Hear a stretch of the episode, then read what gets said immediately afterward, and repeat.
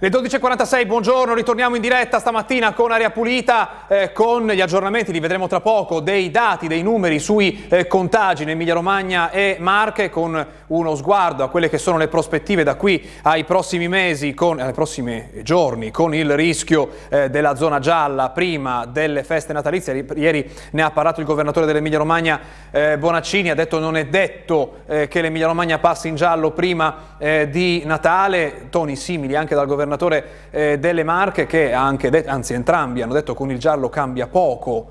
Acquaroli ha anche aggiunto le regioni che sono passate in giallo non hanno cambiato molto la curva dei contagi. Lo vedremo adesso con i dati, ma parleremo anche di un'opera i cui cantieri potrebbero cominciare nei prossimi mesi a Bologna. Il via libera dal comune è arrivato nei giorni scorsi, ha creato negli ultimi anni parecchie polemiche, cioè il passante che era al centro anche della campagna elettorale nelle ultime elezioni amministrative. Ne parleremo con Legambiente nella seconda parte di Aria Pulita, ma partiamo con i numeri, vediamo che cos'è cambiato nelle ultime ore in Emilia-Romagna e nelle Marche. Partiamo con la nostra mappa per vedere che continuano a salire i casi. Anche oggi siamo oltre 1800, 1898 per l'esattezza. È Bologna la provincia con più nuovi casi, siamo sopra 420, siamo 429 nuovi casi in un solo giorno.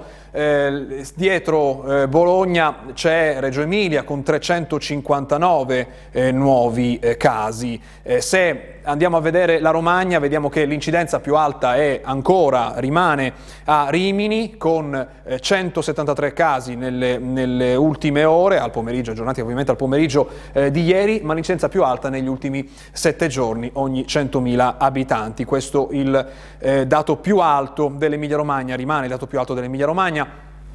Ci sono state 634 guariti registrati, ma ci sono 14 vittime. Si tratta in provincia di Parma di una donna di 93 anni, una donna di 89 anni nel Reggiano, un uomo di 84 anni nel Reggiano, nel Modenese un 83enne, 6 le vittime in provincia di Bologna, 3 donne di 80, 81 e 100 anni e 3 uomini di 79, 81 e 82 anni. Nel Ravennate 2 le vittime nel Ferrarese di 93 e 69 anni, una nel Ravennate, una donna di 65 anni, in provincia di Forlì-Cesena è morta una donna di 95 anni. Queste le vittime di ieri in Emilia-Romagna. Ferma la situazione negli ospedali, almeno nei reparti ordinari, sono 999 ricoverati in questo momento, a cui vanno aggiunte 99 persone in terapia intensiva, 7 in più in un giorno soltanto. Vediamo le Marche e poi vediamo la mappa europea che è appena uscita. Vediamo che nelle Marche sono 674 i nuovi contagi, il record è di nuovo della provincia di Ancona che da sola ne conta 283, seguono Pesaro a quota 100 e Macerata a quota 99, ma Ascoli Piceno è a 97, non è molto distante. L'incidenza più alta, la vedete, è quella di Ancona e della provincia di Fermo, entrambe con un colore più scuro. I guariti però sono 605, un numero che si avvicina a quello dei nuovi casi. Ma ci sono 3 vittime nelle Marche, il conteggio al pomeriggio di ieri, sono un uomo e 2 donne di 95, 77 e 83 anni. Continuano a salire i ricoverati in ospedale, sono adesso 141 in reparto ordinario, 14 in più, sono 36 in terapia intensiva. Questo dato invece è rimasto fermo da ieri. La mappa europea è dopo gli aggiornamenti, purtroppo peggiora la situazione in tutta Italia, lo vediamo nel nostro monitor, appena pubblicato il nuovo grafico delle CDC, ogni giovedì viene pubblicato nella mattina, è stato appena pubblicato in questo momento, che usa gli stessi parametri che si usavano l'anno scorso per stabilire il livello di rischio paese per paese in Europa, anzi regione per regione in Europa, e cioè l'incidenza dei casi e il numero di tamponi effettuato. Vediamo che passa in rosso scuro il Trentino, il Veneto, l'Emilia-Romagna e le Marche rimangono in rosso. C'è questa eccezione della Romania che ha delle zone in giallo, addirittura delle zone in verde, mentre la Francia, la Germania, vediamo la Polonia, il nord Europa sono quasi tutte in rosso scuro. Fa eccezione insieme a noi la Spagna, che ha soltanto alcune regioni in rosso scuro, mentre il resto è tutto in rosso. L'Italia conserva ancora 3 regioni in giallo. Questo è l'aggiornamento di poco fa della mappa europea delle CDC sui casi e sull'incidenza sul territorio europeo. Un aggiornamento, ritorniamo in Emilia Romagna, riguarda Bologna, perché stamattina Bologna ha annullato il Capodanno in Piazza Maggiore. Ieri si è svolto il Comitato Ordine Pubblico e Sicurezza, in quella sede si è condivisa l'opportunità di annullare la festa. Lo ha annunciato stamattina il Comune, una decisione che assumiamo con un senso di responsabilità che credo sarà compresa dai cittadini bolognesi, l'ha spiegato il sindaco Lepore. Negli ultimi aggiornamenti si parla anche dello sciopero in corso stamattina.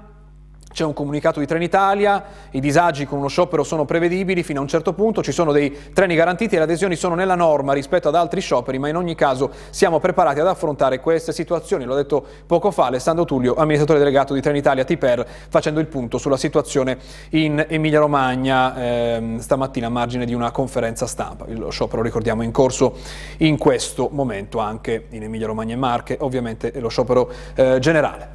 Prima di passare alla rassegna stampa, uno sguardo all'incidenza di nuovi casi settimanali e alla presenza di terapie intensive rispetto alla capienza, che sono, sapete, quei numeri che possono stabilire il passaggio o meno in altro colore per le regioni. Vediamo che l'Emilia Romagna a livello nazionale è quinta per incidenza nei casi settimanali ogni 100.000 abitanti. Negli ultimi 7 giorni siamo a 282, peggio dell'Emilia Romagna soltanto Valle d'Aosta, Friuli Venezia Giulia, Veneto e Bolzano. Le Marche invece si avvicinano alla media nazionale, ma sono comunque sopra la soglia, sono a 225. E in terapia intensiva si aggrava la situazione anche in Emilia-Romagna, che è sopra la soglia oggi, siamo all'11,1%, quando la soglia di allerta è del 10%. Le Marche sono quarte in Italia, sono al 14,4%, peggio fanno soltanto Friuli, Venezia Giulia, Bolzano e Trento. C'è un solo parametro che salva sia l'Emilia-Romagna che le Marche dal passare in zona gialla dal prossimo lunedì, ed è proprio quello dei ricoverati in reparto non di terapia intensiva. Lo vediamo con quest'ultimo grafico di GEDI Digital, che colloca le Marche a un soffio da quella soglia. Le Marche sono al 14,6%, quando la soglia è del 15%. L'Emilia Romagna è più lontana, è anche sotto la media nazionale, è all'11,1%. È comprensibile ovviamente la corsa alla ricerca dei posti in ospedale per i pazienti Covid, per allargare questo numero e quindi rimanere in bianco. Lo vediamo nella nostra rassegna stampa, partiamo proprio da qui con l'emergenza contagi che salgono. Ne parlano oggi tutti i quotidiani, abbiamo preso intanto il caso delle Marche, qui siamo a Pesaro, contagi e ricoveri salgono, zona gialla più vicina, declassamento delle Marche dopo Natale. Acquaroli dice inevitabile ma non anticipo le restrizioni, mi preoccupano i prossimi 3 mesi, e preoccupano tutti. Poi nel sommario in basso leggiamo che Acquaroli commenta che le regioni che sono già in giallo non hanno visto calare in maniera significativa i contagi. Forse le restrizioni del giallo non sono sufficienti? È ancora una domanda, lo scopriremo tra qualche settimana.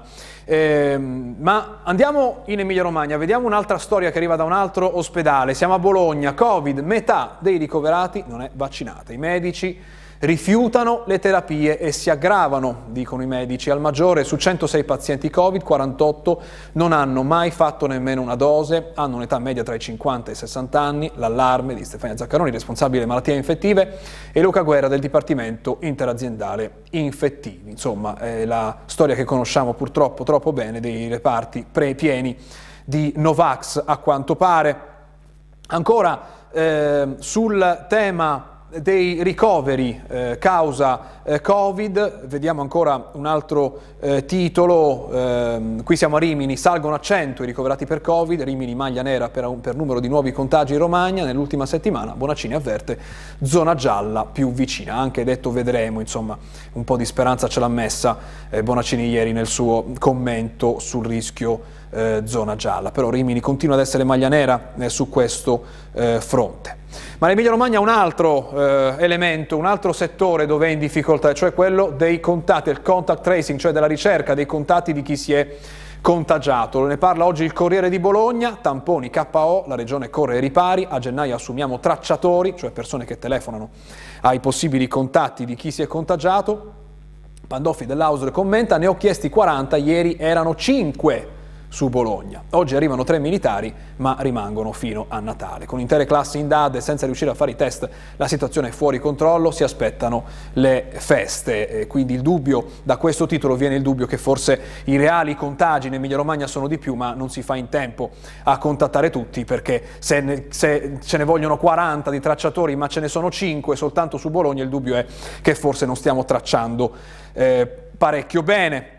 Ancora sui nuovi casi, però dobbiamo vedere questo grafico, che è forse il più importante per comprendere che cosa è cambiato da un anno a questa parte. Ne parla oggi Repubblica: il virus un anno dopo, contagi più numerosi, ma i ricoverati sono solo un quarto. Infezioni in aumento, un settimo dei morti e niente ospedali al collasso. Anche la Lombardia rischia di passare in zona gialla. Quelle due curve che vedete sulla destra sono la prima, quella dei contagi, in blu l'anno scorso, in rosso quest'anno, e le curve che vedete in basso riguardano i ricoveri.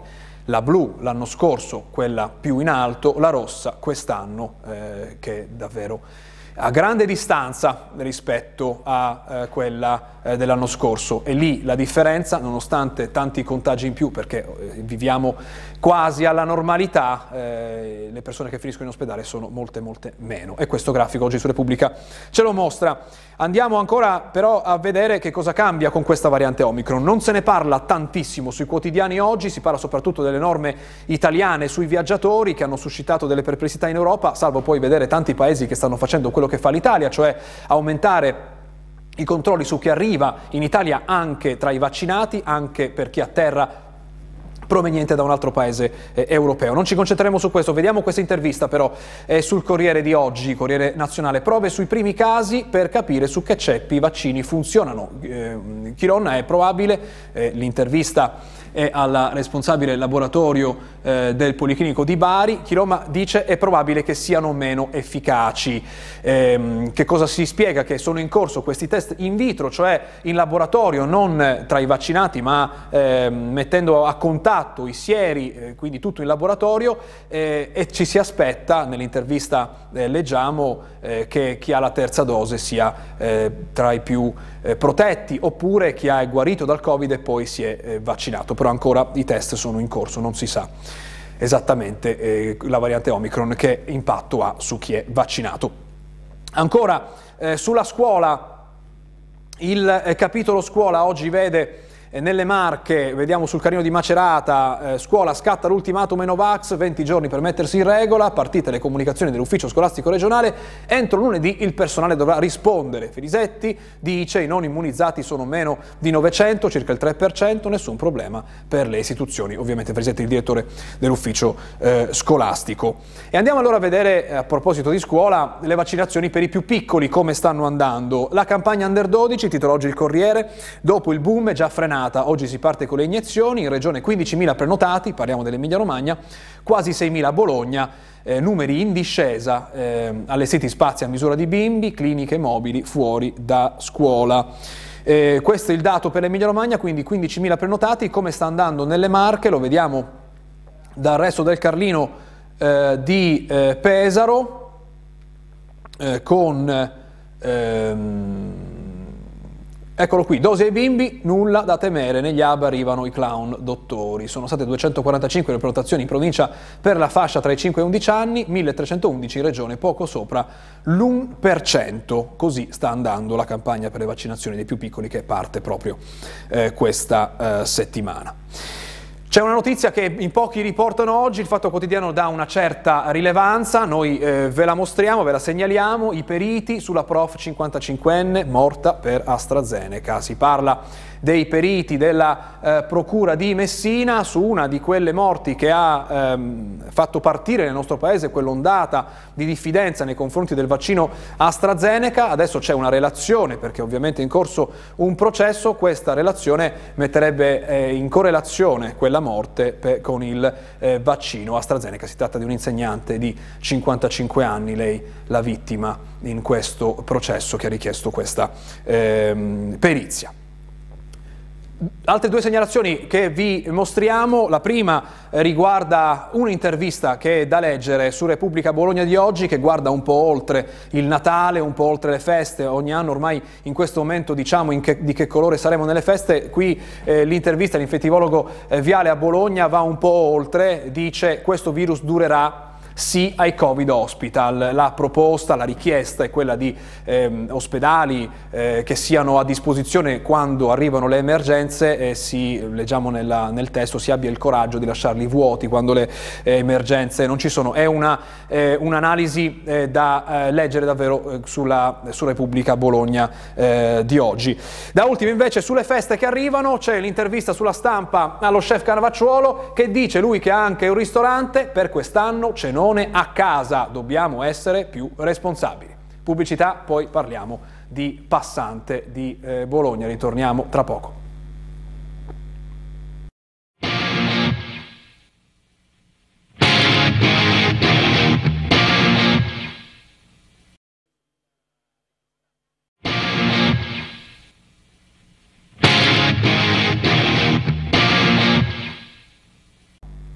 E 05, buongiorno e benvenuto ad Aria Pulita, Claudio De Luca, Presidente di Legambiente Bologna, grazie per essere con noi.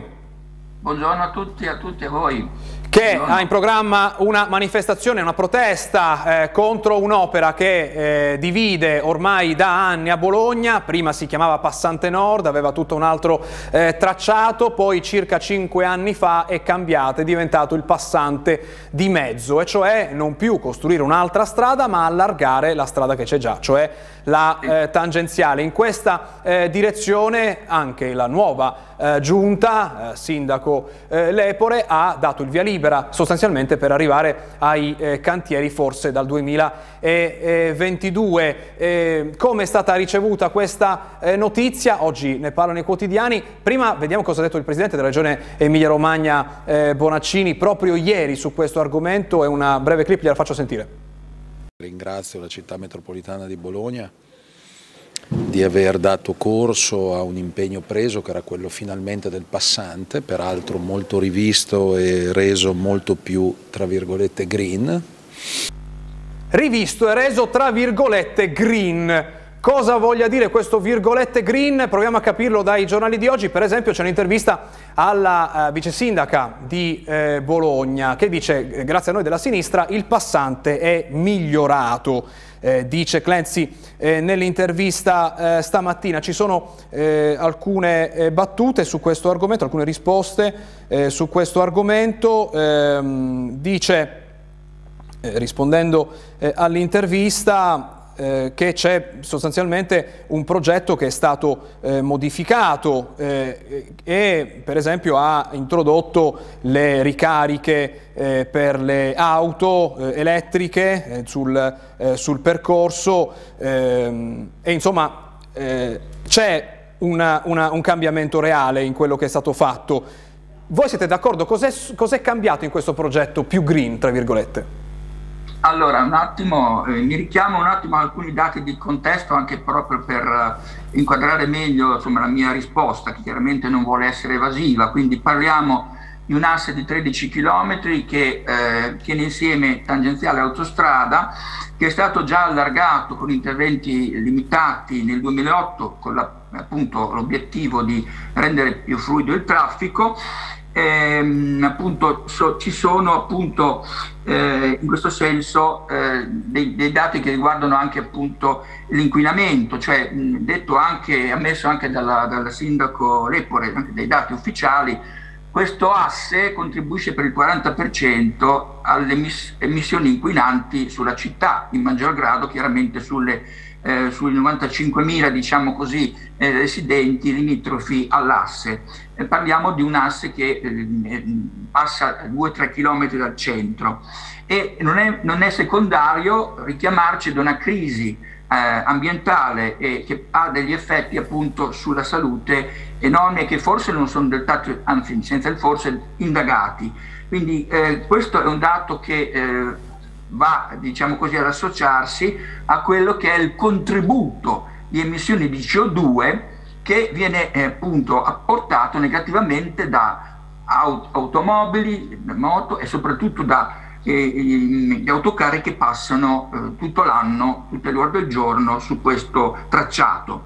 Ecco, quindi si tratta di un grosso investimento su una infrastruttura, quindi per passare da 12 a 16 corsie, anche più ridotte, però con un ampliamento tra le uscite 6 e 8, quindi c'è un allargamento di diversi metri che va a confliggere, a impattare anche sulle abitazioni che sono quasi incollate in certi tratti all'autostrada. Ecco, veniamo adesso al green, le virgolette, lasciamole pure, io ne aggiungerei altre, perché noi abbiamo cercato di leggere, di avere anche dei dati proprio ufficiali rispetto a quelle che sono state le risposte delle società autostrade alle proposte che sono emerse.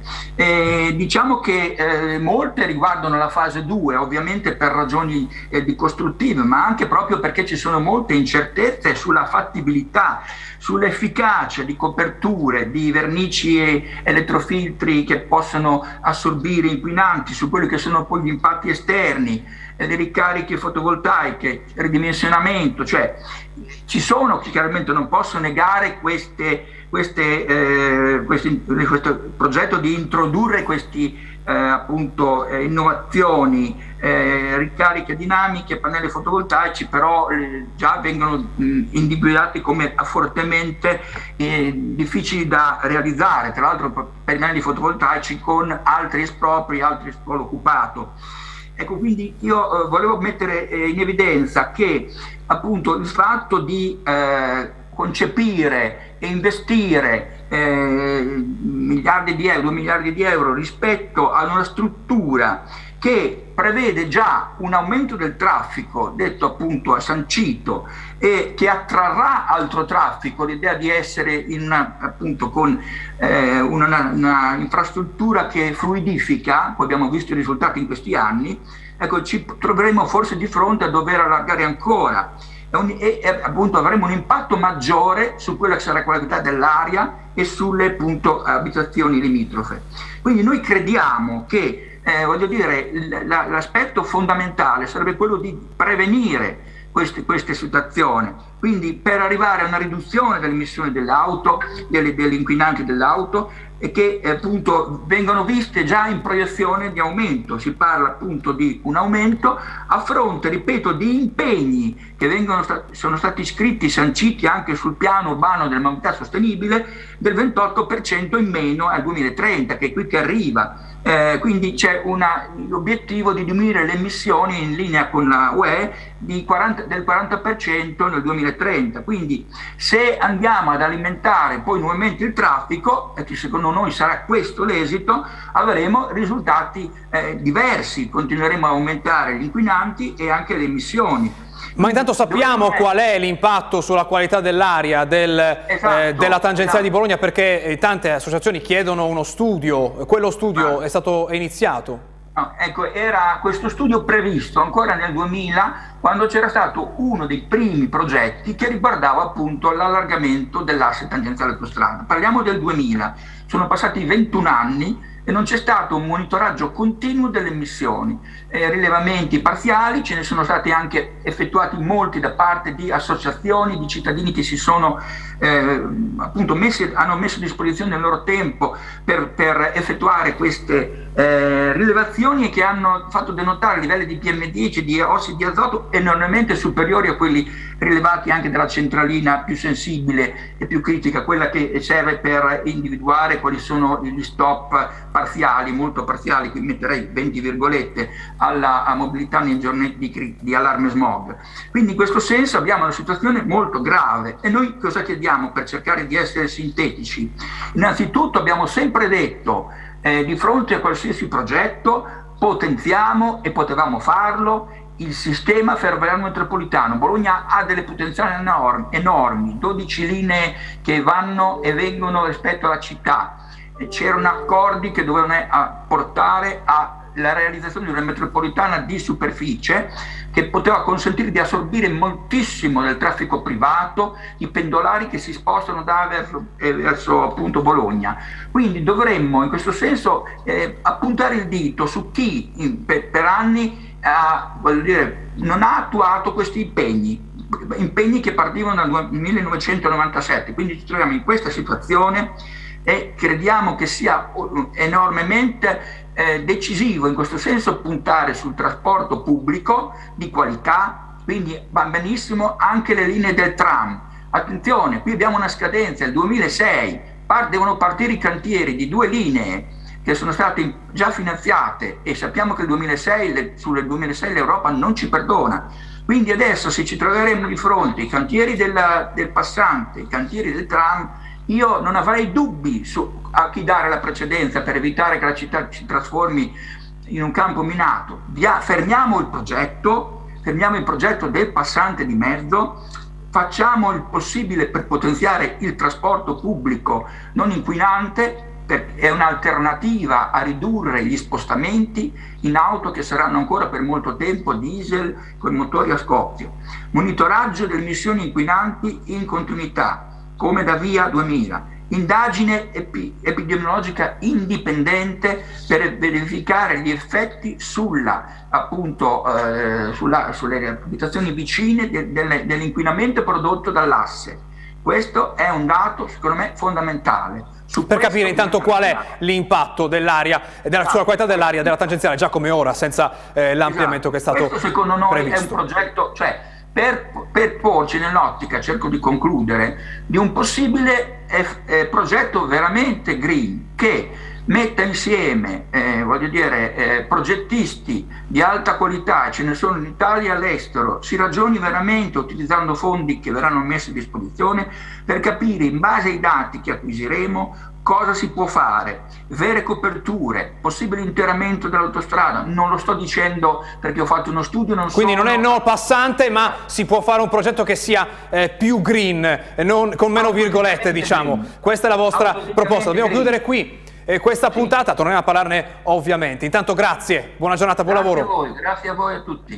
Intanto vi ricordo in chiusura che anche oggi c'è il blocco del traffico in Emilia Romagna, proprio per contenere il PM10, gli inquinanti nell'aria, stop ai diesel Euro 4. Linea al telegiornale, grazie a Massimo Mingotti e a Matteo Righi in regia, ci vediamo domani.